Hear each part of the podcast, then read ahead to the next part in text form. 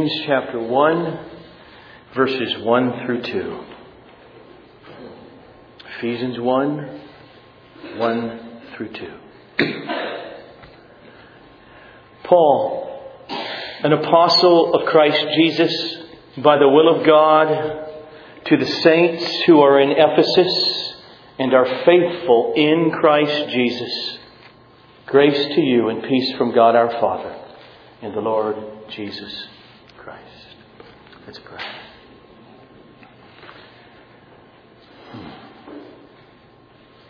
Father, I thank you for the gift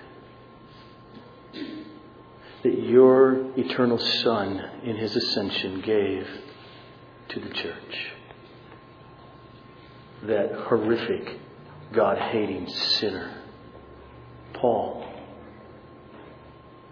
whom you ordained from before the foundation of the earth to persecute the church, to hate the doctrine of Christ and then to be encountered by Him physically in Jesus' resurrection and spiritually by the Holy Spirit in causing His eyes to be opened to see the only way of eternal salvation, the only way to glorify you. And you had Him write. This brief document. Help us, help me be honest with it and faithful to it in the many, many months to come to the glory of your name. Amen. That's not good. When it comes to plumbing the depths about ultimate meaning, about the purpose of our existence, when it comes to understanding what true spirituality is and the purposes of God in saving anybody, I want you to just imagine with me for a moment. To just imagine that there were two books in existence that were written by the greatest Christian thinker ever. And one of those books can be read from beginning to end, as slowly as I'm talking right now, in 22 minutes. If that were true, do you think it would be worth your getting that book? Would it be worth your spending time and thought and energy and prayer to know, to grasp its contents? There is such a man and there is such a book. His name is Paul. In the book, we refer to it as Ephesians. It's one of the 27 separate documents that comprise our New Testament. And so, kids, out of those 27, this man, Paul, an apostle, wrote 13 of them. This is one of them. And we are beginning our journey slowly through everything he wrote over who knows how many months. In the history of the church, that is over the last 2,000 years, this small treatise on the essence of Christianity has stood out as one of the most influential documents ever written by any human being, anywhere, in any subject. Samuel Taylor Coleridge referred to this little document as the divinest composition of man. This book of Ephesians was John Calvin's, the great reformer in the 1500s. It was his favorite book. The 20th century New Testament scholar F.F. Bruce called it the quintessence. That means the peak, the essence. You don't get higher than it. The quintessence of Paul's theology. Now, look. Ephesians is not Romans. That other second great book written by the Apostle Paul, which is the greatest book ever written, in my opinion. But Ephesians is extremely significant. Because what it is, what Paul is doing here, he's taking the monumental themes of the essence of Christianity and he summarizes them. He takes the first half of the book, the first three chapters, and is he's not concerned like so many present day preachers. I got to give you something practical so you can take three steps and go do your life. He takes three chapters. He says, I'm going to talk about God's purposes in His mind. For any of you who find yourself in Christ Jesus, I want you to understand what He's about. I want you to understand your salvation. And then, based upon that, he goes to the last three chapters. He says, Therefore, you are to live this way.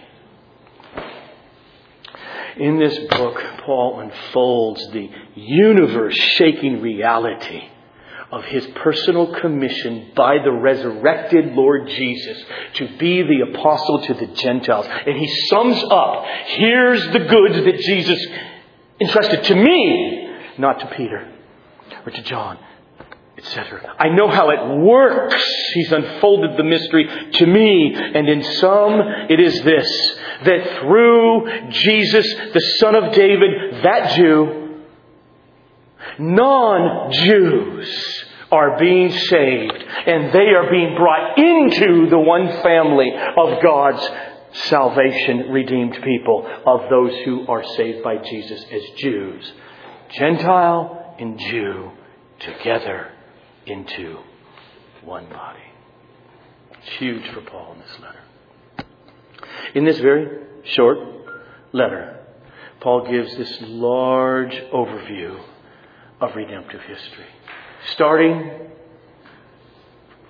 long before anything was created.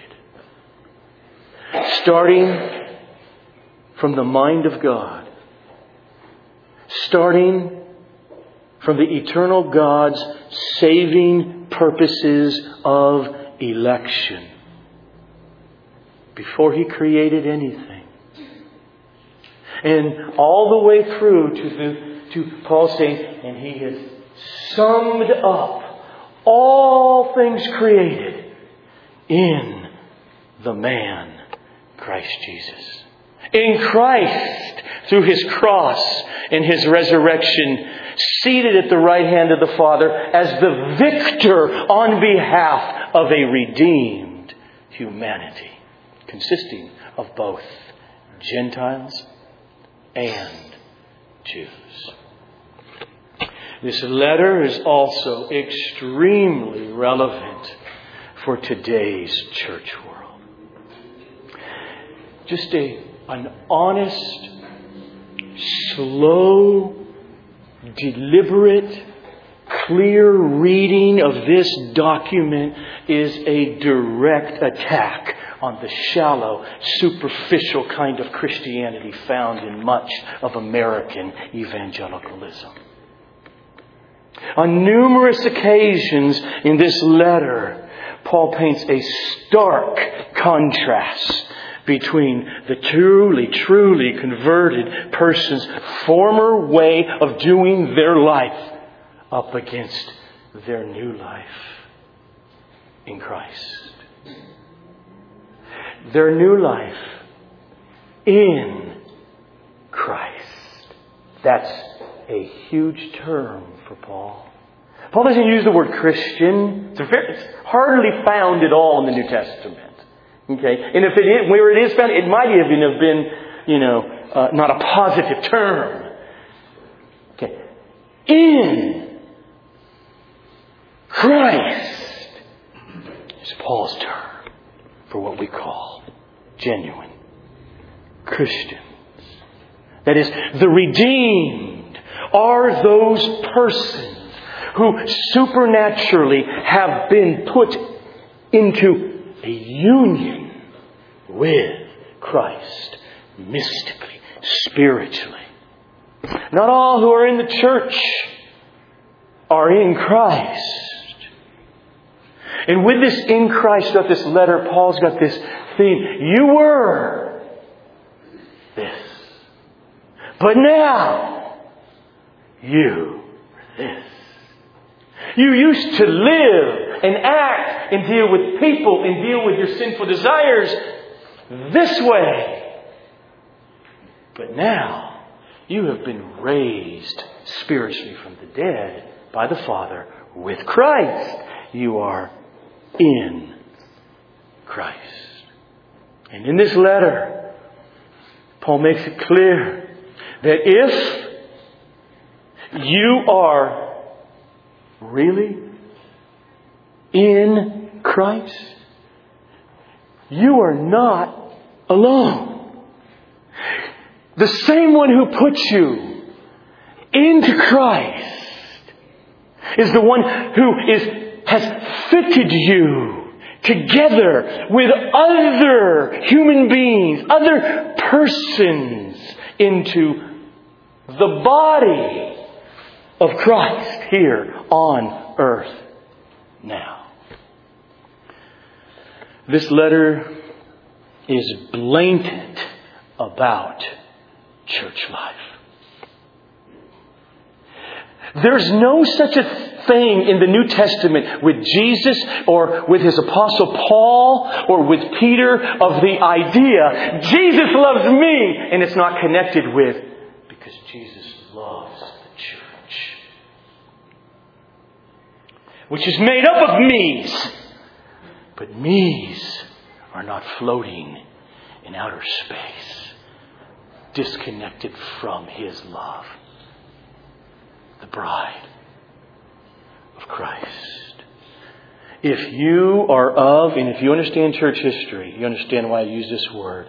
If you are of this brand spanking new idea, this weird, unbiblical 20th century and 21st century idea of a Christian being separated from the local church, being separated from being a, a committed human being who loves Jesus to Jesus' love other persons in local expression where they would love one another, irritate one another, forgive one another, show faithful commitment to the organism of the life of Jesus' family, if you're of that mindset, then you will not like what this letter actually says.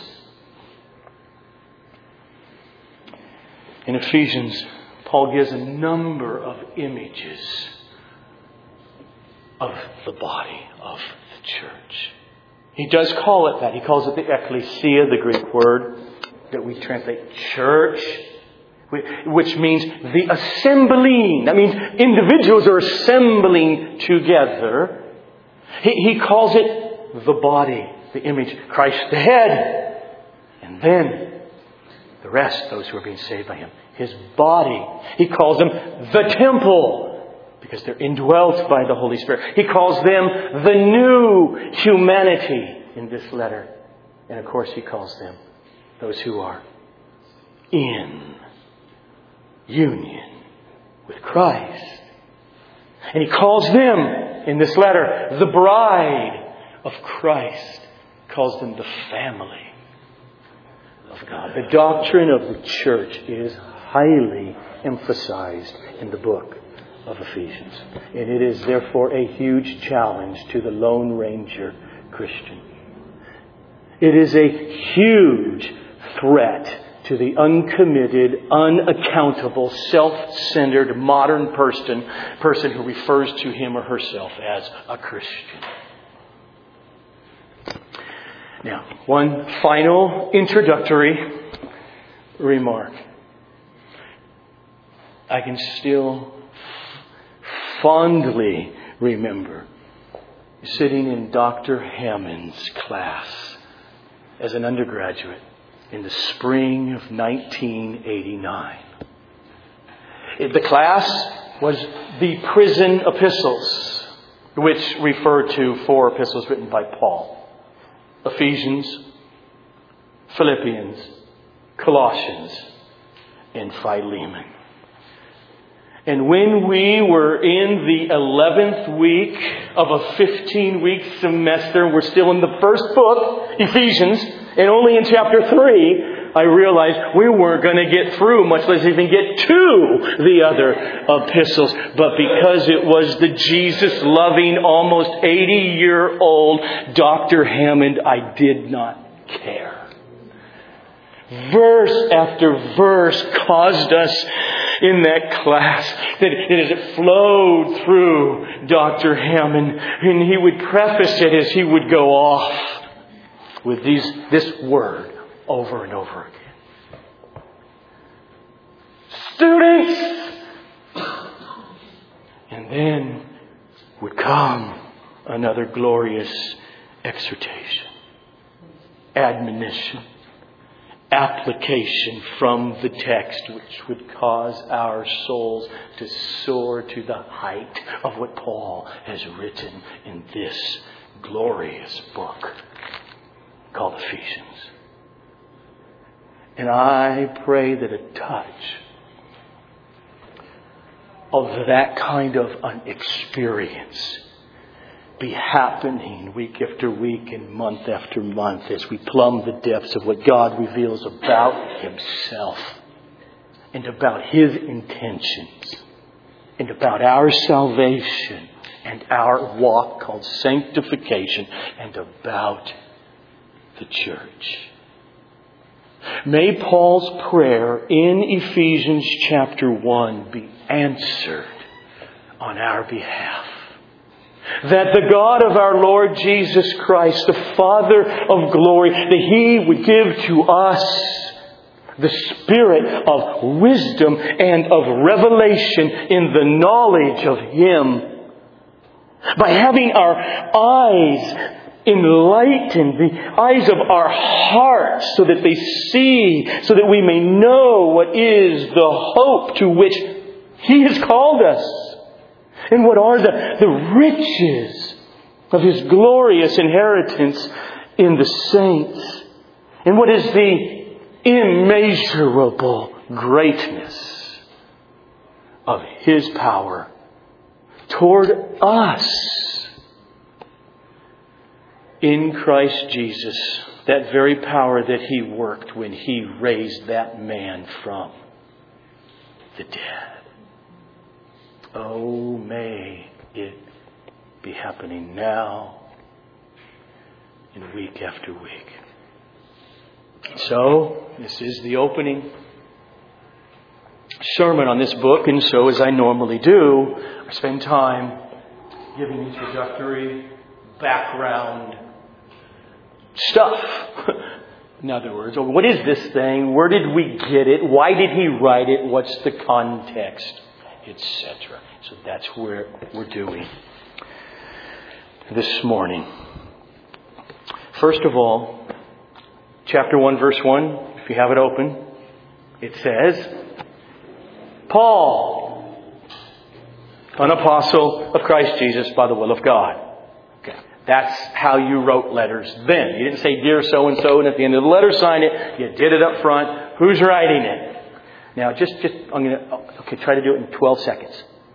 Look, there are a bunch of scholars today, starting about 100 years ago, who try to argue Paul didn't write this letter. Just so you know. Okay. And I read all their arguments. And I'm not going to get you into the weeds of why they do that. I don't, don't want to do that this morning. Paul wrote this letter. The burden of proof is on them. In other words, when it says Paul, an apostle of Christ Jesus, this is not some person lying and in the name of Paul. This is Paul writing the letters. He says there, and he says again in chapter 3, verse 1. For this reason, I, Paul, a prisoner of Christ Jesus, on behalf of you Gentiles. So, Paul wrote the letter. Second question To whom did he write it? And what I mean by that is this Was this document particularly directed toward the church, toward, be really clear, toward all the house churches throughout this city, this very large city of 250,000 or so people at this time. Was this directed towards the Christians in all the house churches in the city of Ephesus? Like he clearly did when he wrote from prison to Philippi, a church he planted.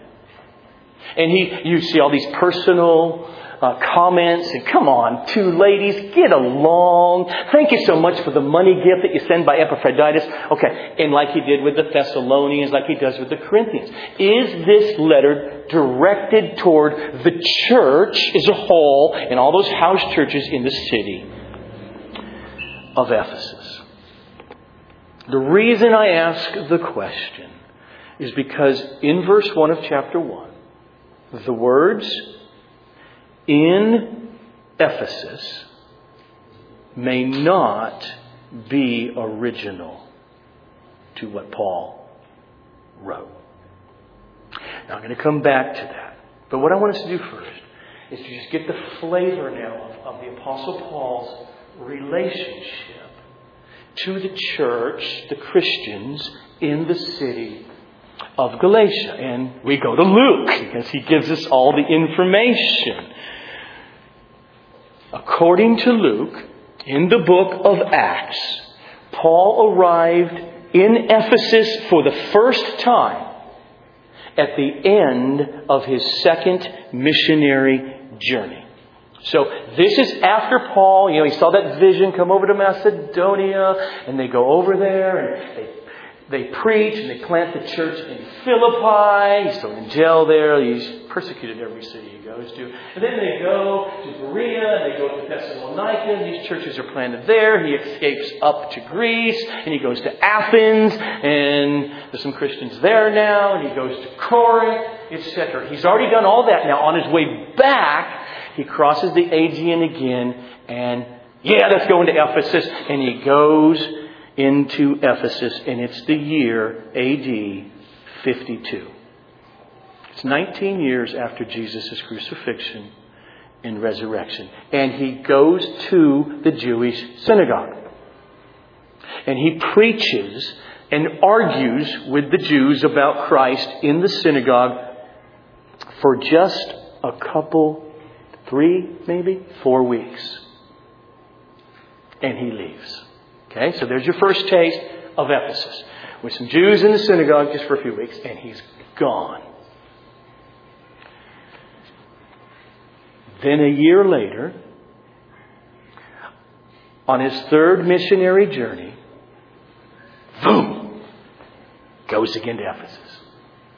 This is when he ran into the 12 men, most likely Jewish men, and have you heard about the Holy? We never heard there was a Holy Spirit. We've only been baptized into John the Baptist baptism. And then Paul makes things more clear to these 12 men. And then for the next three months in Ephesus, he is constantly in the synagogue of the Jews teaching, preaching, and arguing. And the arguing got hotter and hotter over the three months to the extent where finally there are some Jews that are converted, brings them with him, but he had to stop going to the synagogue. And he started reaching out more and more to Gentiles.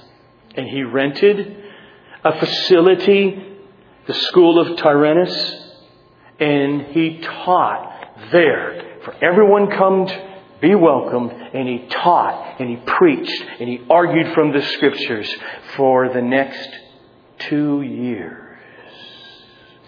So that Luke summarizes it this way in Acts 19, verse 10. This continued for two years, so that all the residents of Asia heard the word of the Lord, both Jews and Greeks.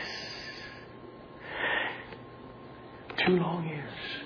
He's there close to year, two and a half years, a second trip by this time. And this is when now the unbelieving Jews are so angry. And finally, you remember the riot in, Ephesus, and great is this guy's destroying all the idol making and all that. And there's a huge uproar and a riot now in the city because of Paul and his teaching and his missionary band. And so he finally goes and leaves Ephesus with all these believers there. And it's the year AD 56. Okay? It's been there twice now. A couple weeks, and now for about almost two and a half years, and then one year later after that, he met with all these elders, these leaders of all these house churches from Ephesus, but not in Ephesus. He didn't want to go there. He wanted to get to Jerusalem. He said, have them come 40 miles down the shore and meet me at Miletus. And he gives that great speech in chapter 20 to the elders at Ephesus. And then he's gone. It's the year AD 57. And from there, Paul makes it to Jerusalem. He is almost beaten to death in the temple. The secular government save him from that. The Roman government. He is therefore incarcerated and imprisoned. The Jews try to assassinate him in Jerusalem. And therefore, he is able by the Roman government to be snuck out of Jerusalem and go down to the seashore and be held in prison over there in Caesarea. And he ends up being there like two years incarcerated. This is where he gives his speech before Festus and before Agrippa, etc. And then finally, he just says, Look, I'm a citizen, I appeal to Caesar. And if you're a citizen, which a minority were citizens in the Roman Empire, you get the right to go before Caesar in your, your court case. And so, okay, we got to ship them off way to Rome. They put them on the ship. You got the, the storm, you have the shipwreck, etc. But they finally make it to Rome. Paul is, he's, this whole time, he is essentially in chains. And he's got the Roman guards bringing him there. And then Luke closes his, his book called Acts of the Apostles this way. And when we came to Rome, Paul was allowed to stay by himself with the soldier that guarded him. He lived there two whole years at his own expense. We see this because he wrote to the Philippians during this prison, and he needed to be supported. They needed money in order to continue to do this, and his friends, and anyway, and he was having problems with the church in Rome at this time, etc. But he, he had to have his own rented quarters, but there's always a Roman guard who was in charge of him, and he welcomed all who came to him, proclaiming the kingdom of God and teaching about the Lord Jesus Christ with all boldness and without hindrance. And so, here he is. Acts, book of Acts is closed. All of those things about his relationship with the Ephesians in Ephesus have already happened, and he had not yet written, have, he did not write this book yet. Get the picture. So here he is in his incarceration. And from Rome, he writes the book of Colossians. And he writes the book, a little short little letter to Philemon, and he writes this document we call Ephesians. It's either the year AD 61 or 62.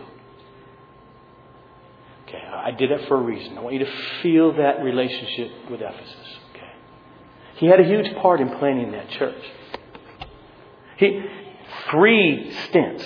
At one time, he constantly was preaching and teaching in the city to non Christians who would become Christians and then to Christians for like two and a half years. Now, you open up this letter that you have in your Bible, okay, knowing that, and when you look at it, you begin to notice there are no personal references to anybody. which is pretty normal for Paul, like to Corinth, to Philippi. But it's not here. And so here, here's one little sign that, hmm, maybe when Paul wrote this, it was intended for a broader audience that included many people that did not personally encounter him, but only knew about him as an apostle. Okay?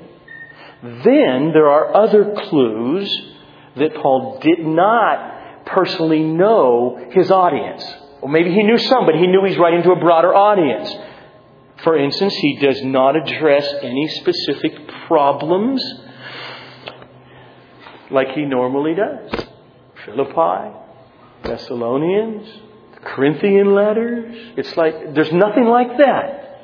It's more like a general epistle, like, like, like Peter wrote. He gives no personal details about his own suffering, his own imprisonment, like he did to the Philippians when he's in the same house being under lock and key. But when you look at chapter 1, I want you to do that, verses 15 and 16, and you read it, it sounds like Paul has no personal relationship with the readers. He says, For this reason, because I have heard of your faith in the Lord Jesus and your love for all the saints, I do not cease to give thanks for you.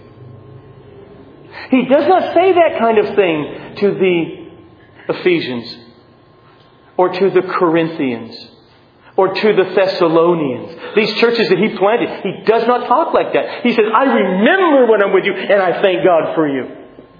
The only time he says something like that is like, well, to the epistle to the Colossians. Because he's never been there. He doesn't know them personally. And he says, when I've heard of your faith. And so it sounds like he didn't know them. You go to chapter 3, verses 1 to 2. He writes, For this reason, I, Paul, a prisoner of Christ Jesus, on behalf of you Gentiles, listen to this, assuming that you have heard of the stewardship of God's grace that was given to me well, if he's, ta- if he's writing only and directly to all these people that used to come to the school of Tyrannus all the time and they worship God and Paul would teach hour upon hour, he would not say, assuming you've heard, he's told his story 10,000 times over.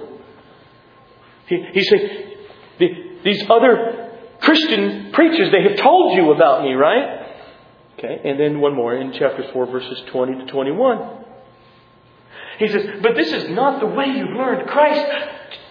Pause. Assuming you have heard about him and were taught in him as truth is in Jesus. Assuming they taught you correctly. Okay, do you feel the problem? Okay. You take, that's what we call internal evidence. Now you look inside the particular document itself. Okay, when you take that now, and you put that together with there is a huge, what we call textual problem. Whether the words in Ephesus is what Paul actually wrote or not. And, in my opinion, the weight of the manuscript evidence points to the fact that the words in Ephesus were not original. Now, many manuscripts, man, let me just, okay, I try not to do it. By manuscripts, what that means, guys, is look, the printing press didn't, did, did not come about until the late 1400s, AD. Okay? So the only way you had books or documents, whether and if Aristotle to some extent survives, people copy them because when they get hundreds of years old, you know, papyrus from the papyrus tree, or even these things start to, to, to crumple, you're going to be destroyed, so you've got to copy them by hand. Now, you go home this week, and I want you to bring back to me the entire Gospel of John from your English translation. I want you to sit down with a pencil with me, and I want you to copy it. I will show you you have made a mistake. You, you, you skipped a line here, and you didn't know it. Okay, you went up, your eyes did that. or you did this, or for some reason you wrote and instead of uh, the, the indefinite article, an. Okay? Or, or something like that. But each one of you brings me your document. Let's just say we got four. These four people do. And so you bring me your gospel down. And you make different errors. But then you have babies, which means your document goes to this part, your document goes over to that region, and yours goes there. And it gets 200 years old. we got to make more copies, and then make more copies. And guess what? Your little flaw shows up.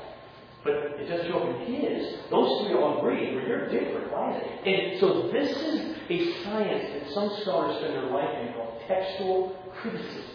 It's when you look at all, we have over 5,000 Greek manuscripts. Okay? And when you look at all the evidence, almost, almost all of them are really easy to detect what happened and what's the original. Because of the science. Okay? In, in the 1800s, we, we come across all kinds of documents no one knew existed, especially because they're in that old library in Alexandria, Egypt, which is very dry, which preserves these things. And we found, see, let me sort of stop. We have many documents of Ephesians, these Greek manuscripts, where the words in Ephesus are there. And most of those documents, when they were therefore actually written by copy of copy. Go, they're about as old as about 1200, 1300, 1400 AD. Okay?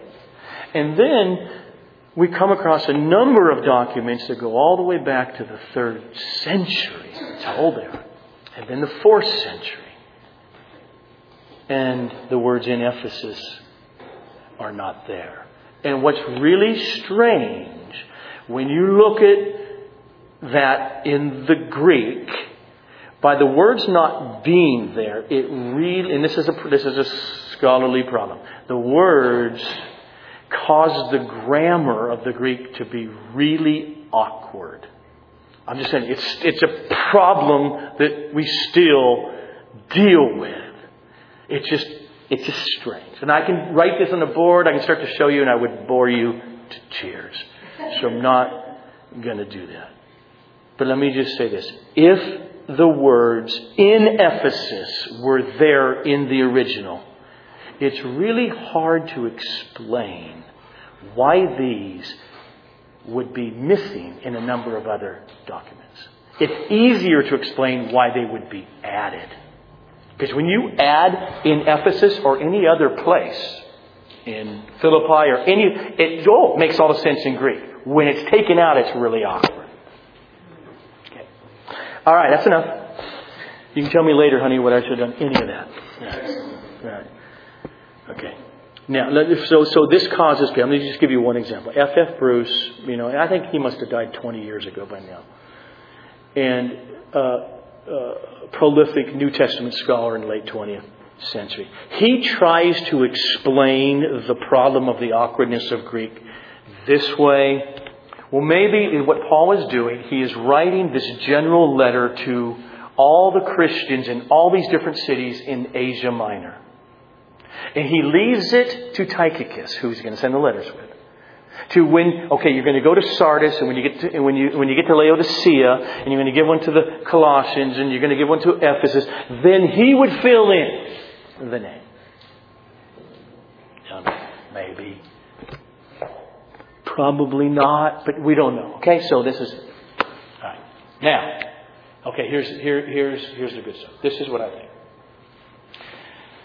In other words, here's the picture that, that most scholars paint of. In other words, okay, what is this document? Where did it come from? Okay, where's the context? What's happening here? This is the picture that most scholars paint and that I do agree with. Here's Paul. He's in house arrest in the city of Rome.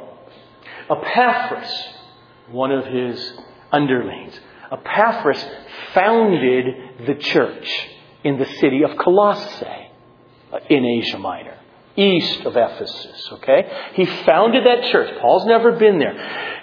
Epaphras comes to Rome. He's in Rome. He visits with Paul in his house arrest, and he tells Paul about a number of problems happening in the church at Colossae. There's some strange theological stuff going on with some very sketchy teachers. And so Paul sits as the apostle, and he responds to those problems, and he writes what we have in the New Testament called Paul's epistle to the Colossians, to the Colossae church. And then along with that, he also writes a short little letter to one of the members of the Colossian church. His name is Philemon. It's concerning a runaway slave of Philemon's whose name is Onesimus, which, if you heard Bob's great sermon, you're familiar with Philemon. He writes these two documents. Okay. Now, when you take Colossians, because there's some high theology going on in Paul dealing with some problems, it's as if Paul's mind is spinning with the great heights of God's purposes in salvation. That before he sends those two letters off with Tychicus, he sits down and he writes a more general letter that he wants spread through the churches of Asia Minor. We call it now Ephesians. He's driven to set out the purposes of God, the purposes of the churches. And he writes it so that this letter be copied and copied and spread and circulated through all the churches on purpose. And so at the end of Ephesians in chapter 6, verses 21 and 22, Paul writes this so that you also may know how I am and what I am doing. Tychicus, the beloved brother and faithful minister in the Lord, will tell you everything. I have sent him to you with these letters for this very purpose, that you may know how we are and that he may encourage your hearts. All right? So, Paul writes this great theological treatise to the churches all over southwestern Asia Minor. You can look in the back of your Bibles. Not right now, you can look at maps. It's really helpful. That's what he's doing. So before I close now, what I want to do is take a nine minute to ten minute flyover of the whole terrain of this glorious forest called Ephesians. Because we are going to be on the ground. We're going to be in the trees and picking apart bark for a long time. But I want to try to say, let's get the feel and the flow of the whole thing of what Paul is doing before we spend month after month after month in it. And so, what I'm going to present to you here then is my rewriting of the book of Ephesians in brief and on purpose in my own words, that is paraphrased to get the feel and the flow. You ready? Yeah. All right. Paul, an apostle to you, dear believers throughout Asia Minor, I want you to understand the foundation and the purpose and the source of your salvation. You have been given every spiritual blessing in the heavenly places. What I mean is this God the Father chose you in order to predestine you to be saved by the blood of His eternal Son, Jesus Christ. And the way any of you know that that refers to you is because you believe in this glorious gospel by the sealing work of the Holy Spirit. All of this glorious gospel has been planned and it has been carried out by the Holy Trinity in order to reach this goal. That God's glory in grace will be praised through you. And so my prayer for all of you is that the eyes of your heart the eyes of your tender affections for Christ may continue to be opened as you contemplate what I'm writing you. That they would be opened as you contemplate the future hope that the Father has called you to. This unimaginable future glory has been secured for you by the death and the resurrection of Jesus Christ. He is right now seated at the right hand at the throne of God as victor over all of our enemies now and for eternity. This very Jesus is the head of the church. He's the leader. He's the source of his body. I want you to think about your own experience of realizing your call to salvation. You Gentiles, you were dead in your trespasses and sins. You had zero inclination to love and to enjoy the one true God. But instead, you were a worshiper of your own sinful flesh and desires. You followed after them like all the rest of mankind. We were all born into this world as guilty sinners, bound for cosmic judicial punishment by the one holy God. But something happened.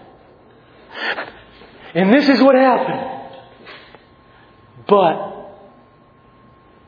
God. But God, being rich in mercy, because of the great eternal love before the foundation of the world with which He loved us, and even when we were dead, in our transgressions and our sins, God came and He made us alive together with Christ. Oh, Christian, do you see it? By grace. By grace. You have been saved. And He raised us up with Christ. And He has seated us with Him in the heavenly places, far above all things that could harm us. And He did it so that not just the coming decades, but the coming eons, the coming ages upon ages upon ages in the resurrection so that he may show the immeasurable, infinite riches of his grace in kindness to us who are in Christ Jesus. Do you get it, reader? You non Jews, you've been purchased to be part of God's one holy people by the cross of Jesus. It is Jew and Gentile are made one people in Jesus Christ. And the reason why is because it is God's purpose to make known His eternal wisdom in the revelation of His Son Jesus Christ through the corporate gathering of His church on earth made up of Jews and Gentiles. And therefore, I pray that each and every individual of you in the body may have spiritual strength to understand with all the saints what is the breadth and the length and the height and the depth. That you may, in union with Jesus, know the love of Christ that surpasses knowledge. So that you may be filled with all the fullness of God. And so, based upon God's sovereign mercy in saving you and fitting you together into your churches. Make sure that you therefore walk and live your life in a manner that is worthy of the calling with which He has called you. That is, live with all humility and gentleness and patience, bearing with one another, eager to maintain the unity of the Spirit and the bond of peace. There's only one body in one Spirit. Just as you were called in one hope that belongs to your call. One Lord, one faith, one baptism, one God and Father of you all. And He's over all, and He's through all, and He is in all believers. And do you know that the resurrected, ascended Lord Jesus gave to the churches gifts? He gave the gifts of preaching and teaching and leading for the purpose to equip the whole body, each and every individual member of the churches, so that they will do the work of the ministry particularly the ministry that consists of maturing one another doctrinally and morally.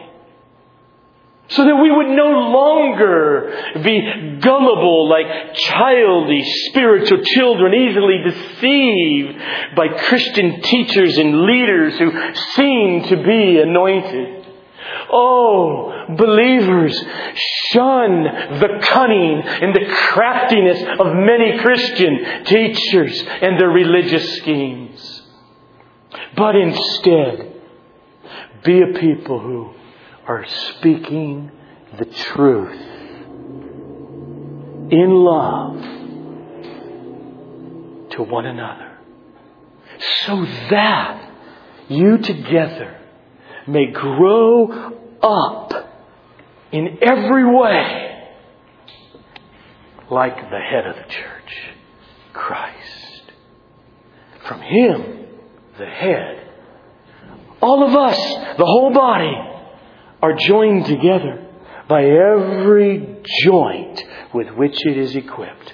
When each individual part is working properly, what happens is this it makes for the body to mature and to grow as it builds itself up in love. And so, put away living and acting like an unbeliever. But instead, be renewed in the spirit of your minds and walk humbly before each other forgiving each other. Walk in kindness, in building up one another because Christ, with his bloody cross, forgave you. And when it comes to sexual immorality and impurity or covetousness, none of this should even be named among you as is proper among saints. And you women who are married, submit to your own husbands. And you men who are married, love your wives in the same way that Jesus loves the church and gave himself up to death for her. Children, obey your parents in the Lord because this is right. The commandment says, honor your father and your mother. And dads, don't provoke your children to anger, but bring them up in the discipline and into the instruction of the Lord. And you bond servants, you employees, obey your earthly masters or employers with fear and trembling, with a sincere heart, as you would to Christ. Not by way of eye service, being a people pleaser, but as bond servants of Christ, doing the will of God from the heart, rendering service with a good will as to the Lord and not to man. And finally, all of you, be strong in the Lord and in the strength of His might and continually be putting on the armor of God so that you'll be able to stand against all the schemes of the devil. Pray for me, Paul, so that words may be given to me in the opening of my mouth boldly to proclaim the mystery of the gospel for which I am an ambassador in chains, that I may declare it boldly as I ought to speak.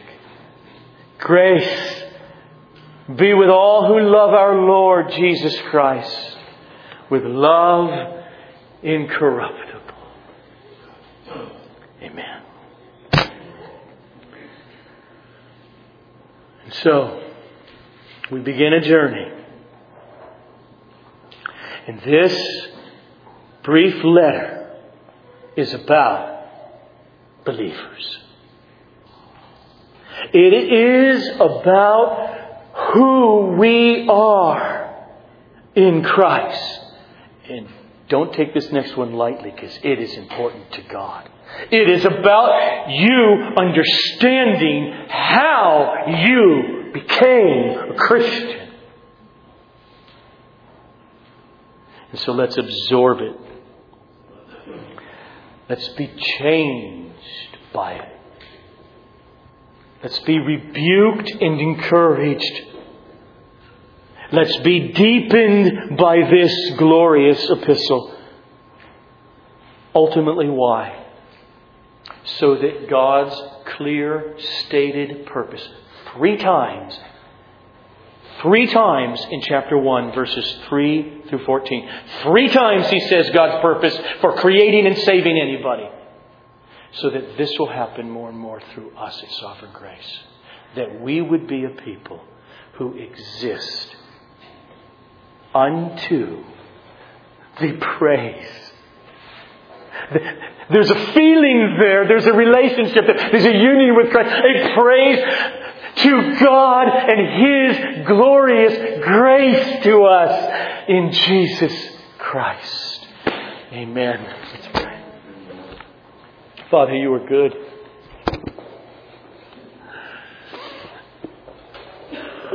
And your grace is glorious. While we were dead in our transgressions and sins, you came along not because of anything within us that deserved it, but you blew with the gospel preaching in your spirit and made us alive together with your Son. And then you told us, you chose us before the foundation of the world and predestined us in love to be in Him. You are good.